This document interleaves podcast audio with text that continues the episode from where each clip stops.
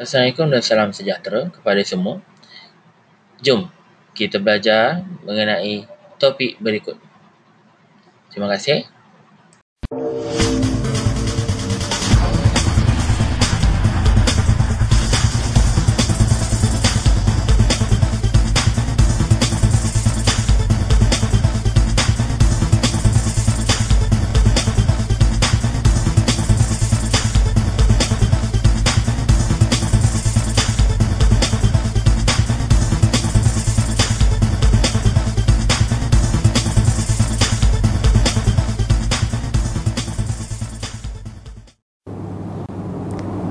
Selamat sejahtera murid-murid. Apa khabar? Cikgu berharap murid-murid dalam keadaan yang sihat. Sila lihat kepada paparan foto berikut.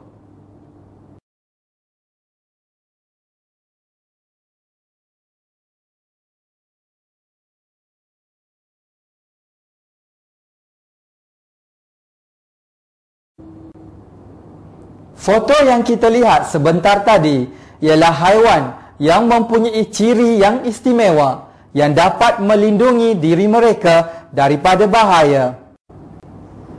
Bagaimana? Kita akan lihat sebentar nanti. Haiwan yang pertama yang kita lihat ialah kala jengking dan lipan. Bagi melindungi dirinya yang kecil, terdapat bisa di ekornya. Bisa kala jengking sangat bisa dan boleh membawa maut jika terkena manusia. Haiwan yang seterusnya ialah ulat gonggok. Lihat bagaimana reaksi ulat gonggok apabila disentuh. Ulat gonggok akan menggulungkan badannya dan mengeluarkan bau yang busuk. Ini ialah sesumpah haiwan ini boleh menukarkan warna di badannya mengikut warna persekitarannya. Selain dapat melindungi daripada ancaman haiwan pemangsa, kelebihan ini memudahkan sesumpah mencari makanannya.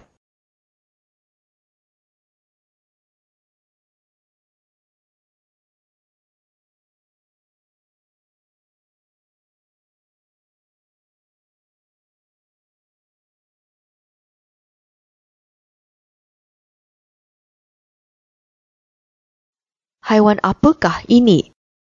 Lihat sisiknya yang tebal. Tentu keras. Ini ialah tenggiling. Haiwan ini mempunyai sisik yang tebal dan keras. Apabila diancam, haiwan ini akan menggulungkan badan dan berpura-pura mati. Mari kita bersama-sama mengenali ciri istimewa bagi haiwan yang lain. Perlu diingat, Ciri-ciri ini dapat melindungi mereka daripada musuh dan ada juga yang membantu mereka memburu haiwan lain. Cicak rumah biasa kita lihat di atas siling rumah kita. Apa agaknya ciri istimewa cicak ini? Ups, ekornya terputus dan bergerak-gerak. Jangan bimbang, cicak akan memutuskan ekornya apabila diancam untuk mengalihkan perhatian musuhnya. Sotong tinggal di dalam laut. Untuk mempertahankan badannya, sotong akan mengeluarkan cecair hitam supaya musuhnya tidak nampak di mana sotong berada. Setelah sotong mengeluarkan cecair hitam tersebut, sotong akan melarikan dirinya. Mari kita uji pengetahuan anda semua. Cuba lihat gambar ini. Apakah nama haiwan ini? Betul, ini ialah kala jengking. Sekarang nyatakan pula sistem pertahanan kala jengking. Jawapannya ialah melalui sengat yang berbisa. Hmm, gambar apa pula ini? Ada yang memberikan jawapan yang betul. Ini ialah kepak kupu-kupu. Yang kamu lihat bukanlah mata yang sebenar. Itu cuma corak yang serupa seperti mata. Bijak bukan? Gambar yang seterusnya ialah pijat. Tahukah anda di mana haiwan ini boleh kita jumpa? Pijat boleh didapati di tempat tidur yang tidak bersih. Pijat menghisap darah manusia. Jika pijat diancam, pijat akan mengeluarkan bau yang busuk. Sebelum kita tamatkan pelajaran kita hari ini, anda semua seharusnya sudah mengenali ciri-ciri istimewa yang ada pada haiwan dan tumbuhan untuk melindungi diri daripada musuh. Di dunia kita terdapat beribu-ribu jenis haiwan. Kamu semua boleh cuba mencari maklumat tentang haiwan-haiwan yang kamu gemari dan mengetahui ciri-ciri istimewanya yang berbeza daripada haiwan yang lain. Akhir sekali kita haruslah bersyukur kerana kita dikurniakan akal fikiran untuk berfikir bagaimana untuk melindungi diri kita sendiri daripada bahaya. Murid-murid, selain haiwan, tumbuhan juga mempunyai pelbagai cara untuk melindungi dirinya.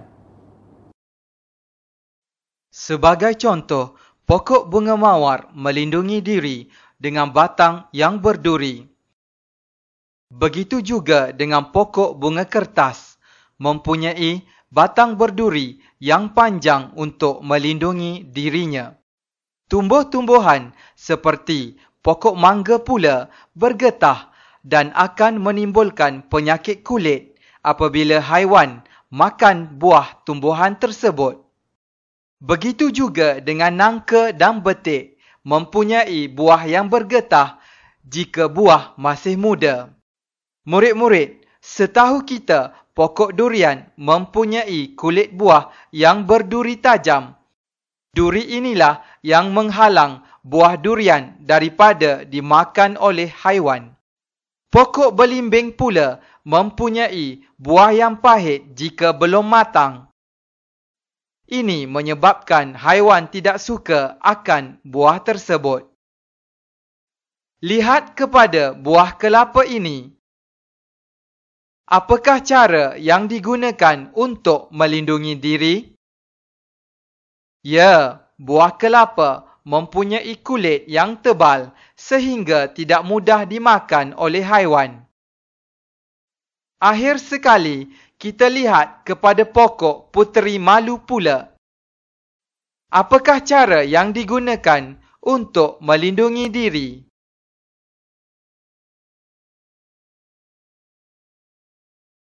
Ya, batang berduri.